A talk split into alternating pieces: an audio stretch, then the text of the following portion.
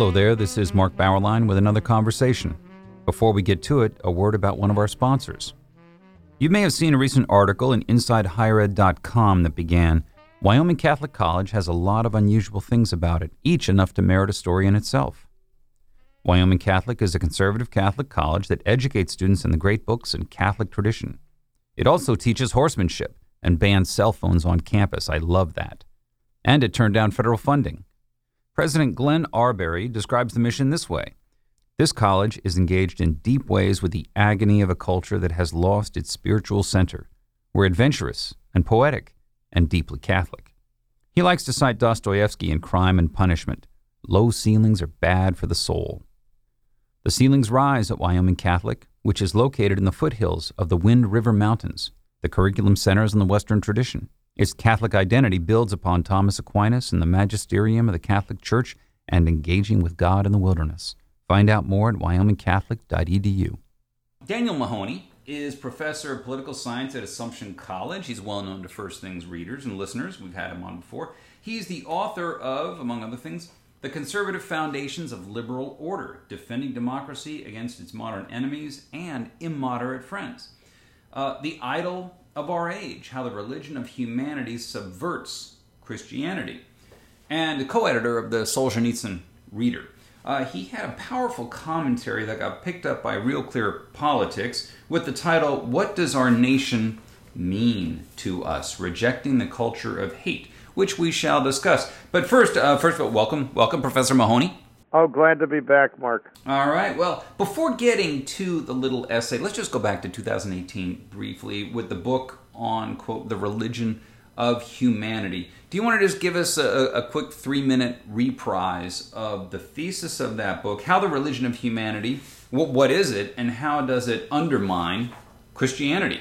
Yeah, you know the, the the term religion of humanity was first used in the middle of the 19th century by Auguste Comte in France, who actually started a religion, the religion of humanity, and declared himself the high priest of it.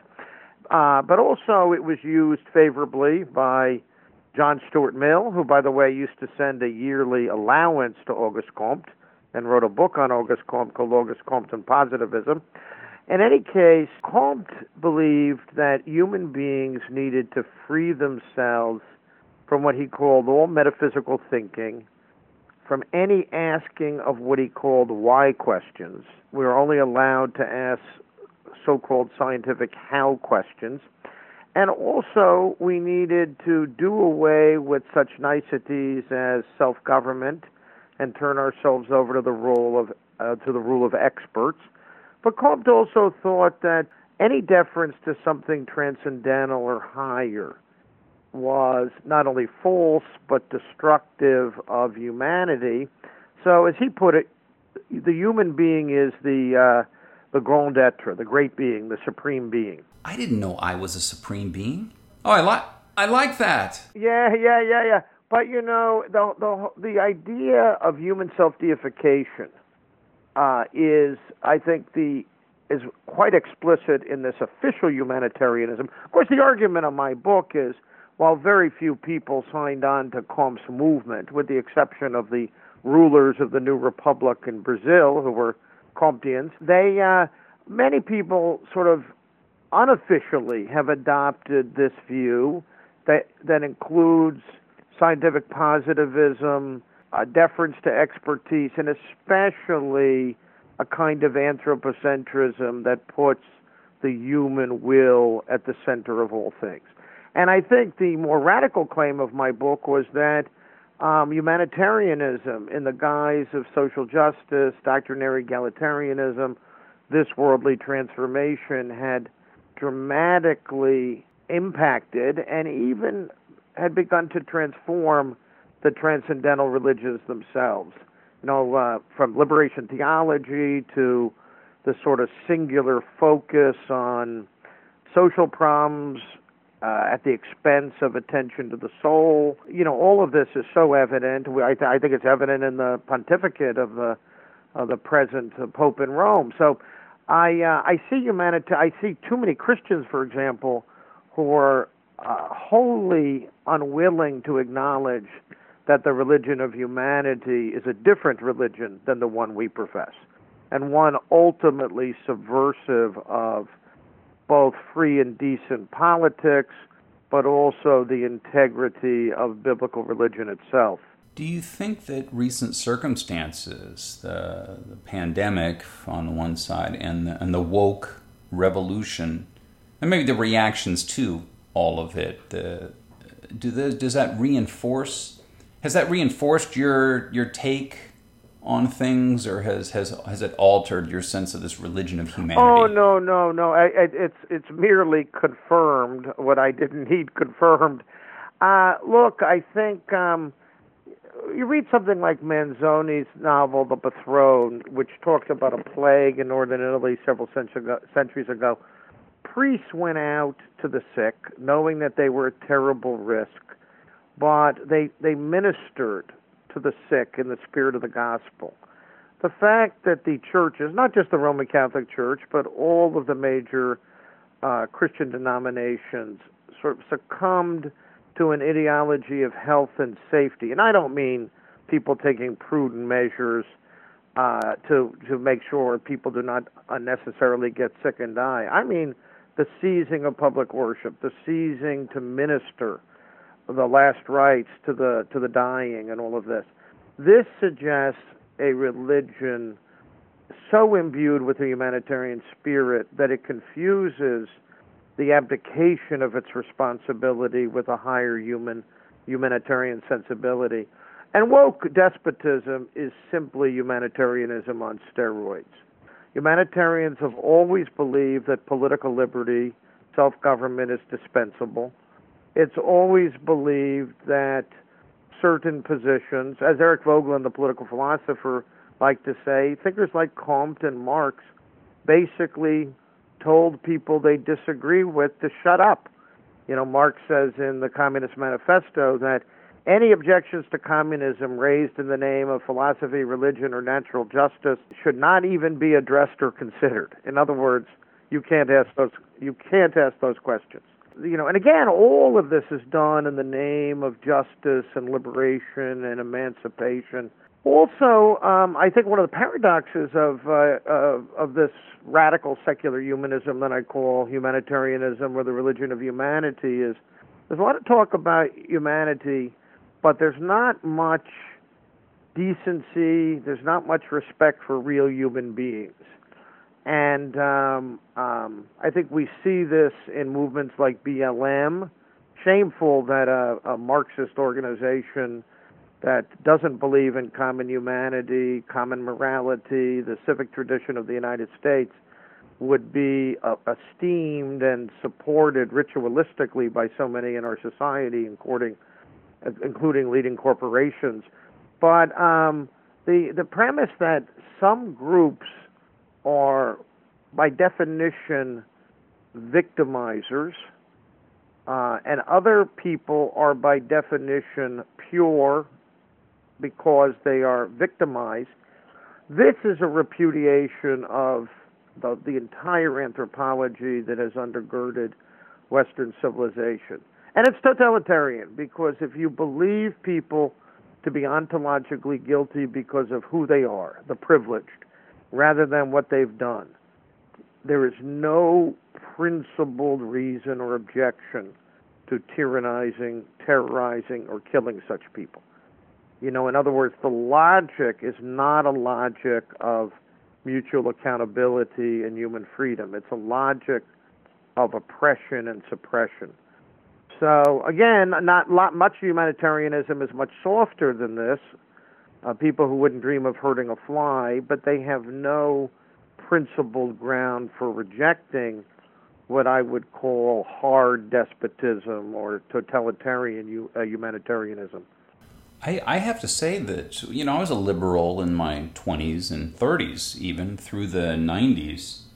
And one of the things that shook my liberalism was being in academia, where so much of the woke stuff started.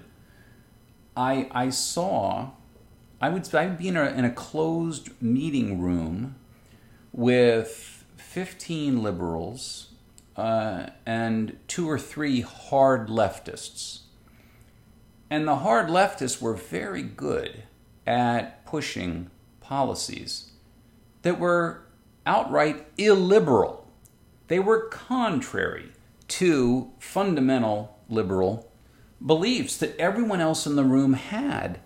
But I saw the, the, the, a small group of leftists just lead the liberals in the room, very smart and generally good people, lead them wherever they wanted to lead them. And, and I just gradually realized that something about liberalism, not just a local problem here, you know, at my university or these people in the room, but something generally about liberalism simply doesn't have the wherewithal, the conviction, whatever it is, to tell the left, because I guess of the, the moral standing of the identitarians that they called upon, um, they couldn't stop them. And I thought, why, why are you so conciliatory to things that are directly opposed to your own principle? Why, did that? Why did that happen, Dan? Well, I mean, I mean, I think you you summed up things very nicely. This is really a, a phenomenon going back two and a quarter centuries to the French Revolution. The moral and civic abdication of the center. You know, the French Revolution started with a group of people. They were called the Monarchiens. They they wanted English style liberty. They wanted a constitutional monarchy. They were outmaneuvered in a month or two by radicals, who were quickly outmaneuvered by more radicals. So by the time you hit 1792 or 1793, somebody who's a real radical like Danton is a moderate compared to the even more consistent terrorism and tyrannizing of Robespierre. And that phenomenon of uh, pas enemy, uh, pas den, uh, uh, à gauche, no enemies to the left, that's been around for over two centuries. I mean, of course, there were honorable liberals in uh, the 20th century who stood up to communism. But they were, if not far and few between, they were a small group of people, and most of them eventually moved to the right exactly because of the syndrome you noted. They started to see the intrinsic inability of liberalism to defend itself against totalitarian currents to the left. I think we saw this in the 60s. Midge Decter wrote a book uh, about liberal parents and uh, and radical children. You know that the indulgence of liberals, the inability to say no to open and aggressive nihilism. I think we saw it with many intellectuals who were not remotely communist, but who, you know, saw in the more what did Henry Harry Hopkins, an advisor, uh, maybe even a Soviet spy, we think today, uh, to chief advisor to FDR, said about the Soviet Union, it was the New Deal in a hurry. You know, you know, I mean, such silliness.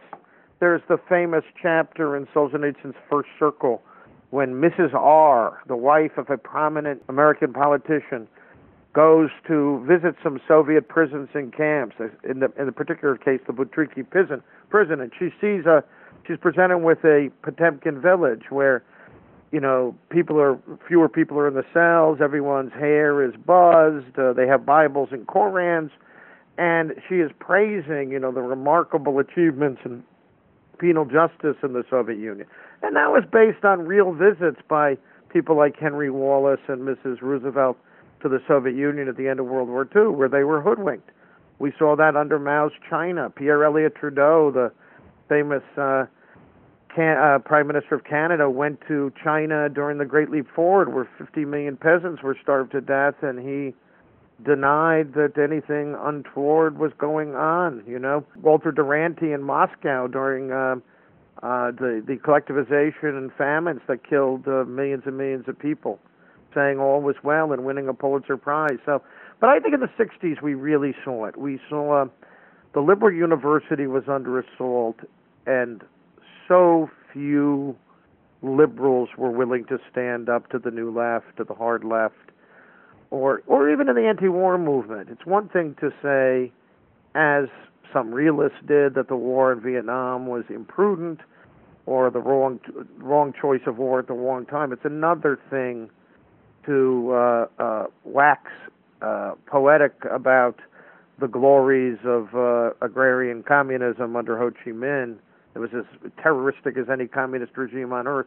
So it's a very, uh, and I've seen it. I began teaching in 1986, and uh, whenever the word diversity is mentioned, liberals succumb. They succumb to moral panic. They succumb to ideological racialism. They act cowardly. You know, hey, hey, ho, ho, Western culture's gotta go, as they chanted at Stanford in 1988. So it's a syndrome. It's gotten much worse, and it's now tied to what Sir Roger Scruton called the culture of repudiation. Uh, an often ignorant but uncompromising desire to um, just eliminate our civilized inheritance. My silly colleagues will say things like, well, they already know the Western tradition. Yeah, sure. Yeah, they know nothing, as, as you, you well know from teaching. Nothing. And yet they supposedly know the Western classics or the American civic tradition by osmosis. Well, they don't. What they, what they do tend to know, if they know anything, is the ideological cliches that they've learned from kindergarten through college. Yeah. In your commentary on the, the culture of hate, uh, the the little piece that came out uh, a couple of weeks ago, you begin with a reference to what you call quote nihilistic silencing. Now, the, the leaders of silencing efforts that we've seen, the canceling, cast their work in highly moral terms of, of justice and, and dignity and anti hate, not nihilistic terms. You just don't buy it. I don't buy it at all. You know, the premises of postmodernism, the premises of critical theory, the premises of paramarxism, and all these intellectual currents are in the air and they inform cancel culture and they inform a movement like BLM. Uh, these people do not believe in common humanity. They they um, all the distinctions necessary to systematic uh, civilized life. The distinctions between authority, authoritarianism, um, legitimate authority, and power and domination. You know, uh, mutual accountability ver- versus uh, in uh, coerced community. All this, all those distinctions are erased. So, you um, they have no grounds for affirming justice.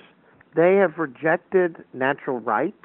They have rejected biblical religion. They have rejected transhistorical truth. So, this messianic fervor, you find it in thinkers like Derrida. They're all for messianic justice, but they have no grounds for justice. They have no grounds for civic community or racial reconciliation. They have anger and they have limitless and toxic moralism.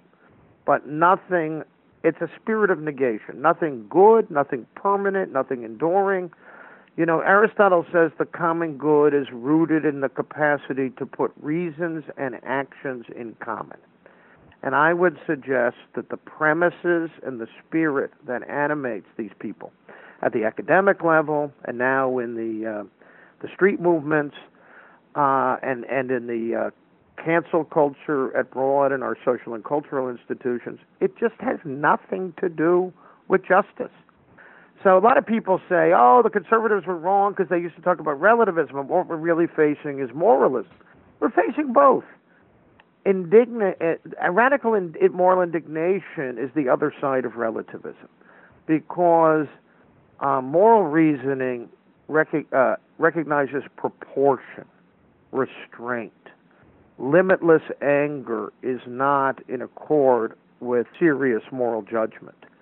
So once you throw out the common, once you throw out human nature, once you throw out natural right or justice, then indignation can be limitless and no argument, no um, objection needs to be considered. It's going back to Marx telling um, uh, the advocates of traditional religion and philosophy to shut up. Yeah, just shut up.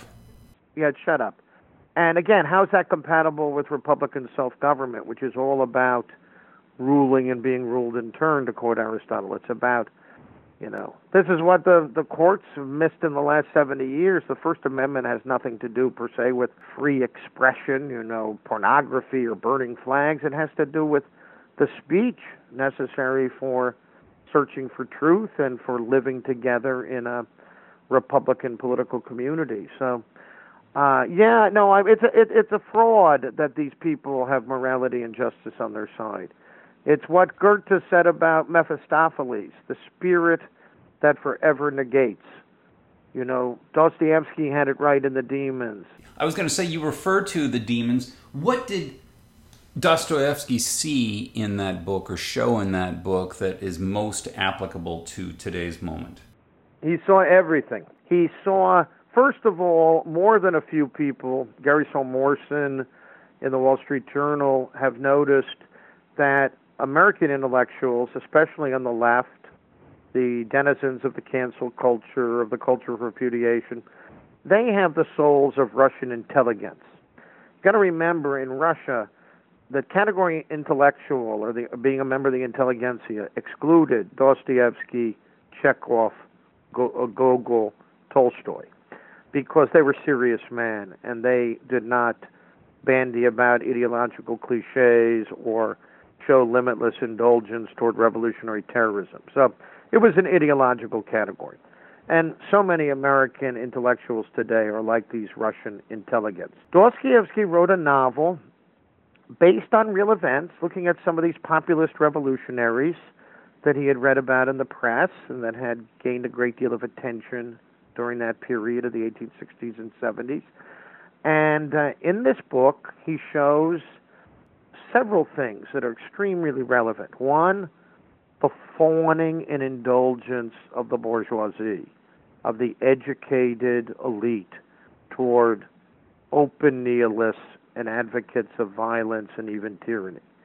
So there are these characters, they're property, they're sometimes position, in positions of government responsibility, and they fawn before those who are really intent on destroying them.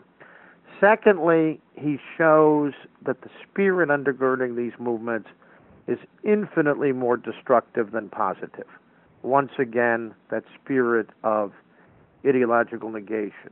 Thirdly, he shows that they uh, partake of an ideological Manichaeanism. This relates to a major theme in Solzhenitsyn too, that you localize evil in some who are objectively and intrinsically, you might say ontologically evil, and you could dispense with those people. And the rest are pure and somehow freed from original sin or human imperfection. Dostoevsky made a great prophecy in the middle of the demons. He said, if these nihilist revolutionaries ever come to power, a hundred million people will perish. And he wasn't wrong. He got that I, about mean, right. He got that about right. So, and I would add um, one of the and the, the militant atheism, uh, the the neglect of anything higher, reducing everything to social action which they share in, in, in common with soft humanitarians. He got he he highlighted that. Lastly, one of the characters, one of the nastier characters in the uh, demon says, you know, our goal is to destroy anything that stands apart or above. So I can't remember the exact formulation, but it includes poking out Shakespeare's eyes and cutting off Cicero's tongue. You know, in other words, silencing the voices of the past, of inherited wisdom, of human excellence in literature, philosophy, politics, etc. In other words, the culture of repudiation in its most terroristic form. So it's all there. And of course, the ineptitude of the government, which doesn't take seriously the threat posed by uh, revolutionary nihilism and terrorism. So uh, uh, Camus actually wrote a play uh, based on uh, The Possessed because uh, he he thought it captured the um, you know the sort of moralistic nihilism undergirding totalitarianism and the totalitarian temptation better than any book ever written. And I think he's probably right. You know, you say at at one point that the cultural revolution we're in now is marked by, quote, voluntary servitude or self enslavement. American democracy risks committing suicide. H- has this happened before? W- w- were the 60s the same kind of self enslavement? I mean, voluntary obedience? Or, or, is, this, is this different? This is different. Uh, with the liberal intellectuals, yes. And um, the same thing in France with the May 68 movement. But notice, you know, Richard Nixon got reelected in 1972 with 49 states. After the May events, where the liberal university was under systematic assault, you had an open revolutionary situation in Paris. It looked like de Gaulle's Fifth Republic might collapse. The elections a month later, after de Gaulle was able to reverse things, the uh, Gaullists and their allies won, you know, three fifths, two thirds of the seats in the National Assembly. So public opinion was not very indulgent toward you know, these people. Uh, they saw through the nihilism. They were appalled by it. The intellectuals were not, or were less so. I mean, there's heroes from those periods, Raymond Aron in France, Sidney Hook in this country. But I, I would say that there was more solidity to the political and moral order, although there was a lot of madness too. I just read an article in the new issue of the Claremont Review books, a typically brilliant article by Christopher Caldwell called American Cowering. America Cowering.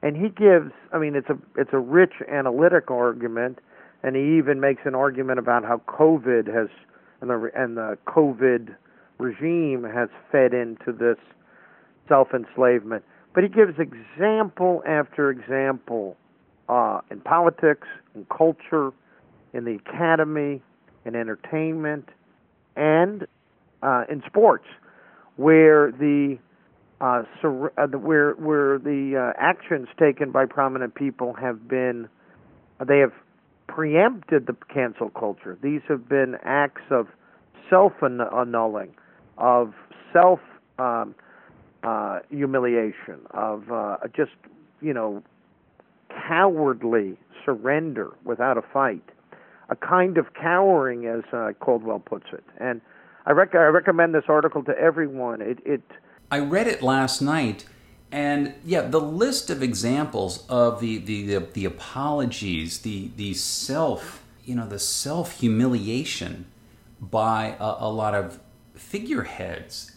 You, you you think this this is uh, this is off the chart. We, did we did we see these kinds of self humiliations in in prior moments like in the '60s? I think we saw it on the part of um, administrations at Cornell, at Columbia, they did surrender to pretty nasty elements, the Black Panthers, uh, uh, the SDS, etc. Um, and I would say that the spirit of endless accommodation to the demands of the left and the academic world really goes back to that moment. Although it was while there was there was the Black Power movement and the Black Panthers, identitarianism has really needed something like postmodernism and critical theory to take on its truly uh, pathological form. So, yes, there are some parallels, but this is deeper. This is the forms of safe self abasement, of humiliation, of um, you know the the the Dostoevsky novel was called Demons, and you know he he he gets his title from the famous episode of the Gadarene swine in the Gospel of Matthew, where these demons are driven by Jesus into pigs. But the idea somehow there's a virus, there's a possession, there's a, and that's what I see. Uh, uh, um, you know, maybe it's a kind of deeply perverse intellectual contagion, or you know, uh, Girard might say, you know, you know, mimetic desire, or some kind of uh, the rapidity by which otherwise self-respecting people end up pleading guilty and repeating mindless and threatening cliches. Uh, it's uh, it's quite stunning, and I think Caldwell captured that very well. I mean, it's as if American civil society not only lost its nerve, but as importantly, it lost its self-respect I mean, this kind of self debasement is ugly. It's uh, and especially when you're debasing yourself before thugs and uh, you know, ideological terrorists. Uh, and uh, where's the, you know, where's the manliness? Where's the the, the desire to defend one's honor? Um, you, you, know, uh, uh last question, Dan. You say to affirm the moral law, the natural law, the spirit of the Ten Commandments, the true ground of all human dignity, is now said to be an indelible mark of racism. Now, th- this this defense of Ten Commandments moral law, uh, it would seem that the churches should rise up and say no to this. That the Ten Commandments does give us a more just society, that the natural law, the moral law, gives us greater dignity and equality. We absolutely reject this. Are the churches doing that? A few. I mean, not a few churches, a few churchmen. No, I think too many of them are de facto humanitarians or liberationists or progressivists who've bought into this notion that our tradition, our wisdom, the, the, uh, which is in some sense universal wisdom that the St. Paul speaks about the law, you know, written on the hearts of man, natural law to treat that as if it's somehow sullied that that by by the unique evil or culpability of the West. I think progressive Christians really and progressive Jews believe that, and um, you know, in the midst of the assault on Saint Junípero Serra, who was a very good man and a friend of the Indians, the ascent, the assault on uh, Louis IX in St. Louis who was maybe the greatest Christian king of the of the Middle Ages, the assault, the the, the burning of statues of the Virgin Mary, the burning of piles of Bibles by the mob in Portland, the churches have been pretty tepid in responding to this. They don't seem to appreciate or acknowledge that the anthropology, the understanding of man, human nature, undergirding the movement is deeply anti Christian. And frankly, you know, they don't seem to believe in not only the revealed truths of the faith, but, um, you know, what the church used to call right reason and natural law, you know, that the bedrock, the Decalogue, the, you know, how uh, to live in a culture where admiring Lincoln's opposition to slavery or affirming that all lives matter have become definitions of racism is surreal and Orwellian. And I think the churches have played a role in this by not doing enough to uphold, defend an authentic understanding of the human person, an authentic understanding of justice and moral obligation. They've succumbed to this angry humanitarian moralism, or at least been cowards before it. And uh, but then again, you know, there were many Christians who admired communist regimes that specialized in murdering their co-religionists. So we should, like like in China, we should not be so surprised. Uh, the rot is many decades old, but I think we're all shell shocked by the alacrity by which it's triumphed in so many hearts and minds and so many cultural institutions. Mm. Professor Dan Mahoney, thank you for joining us. Thank you, Mark. And thank you for listening to our conversation, which has been supported by Wyoming Catholic College, which combines great books, the Catholic tradition, and the great outdoors of the American West into an extraordinary education. Go to wyomingcatholic.edu or contact the admissions office at 877 332 2930.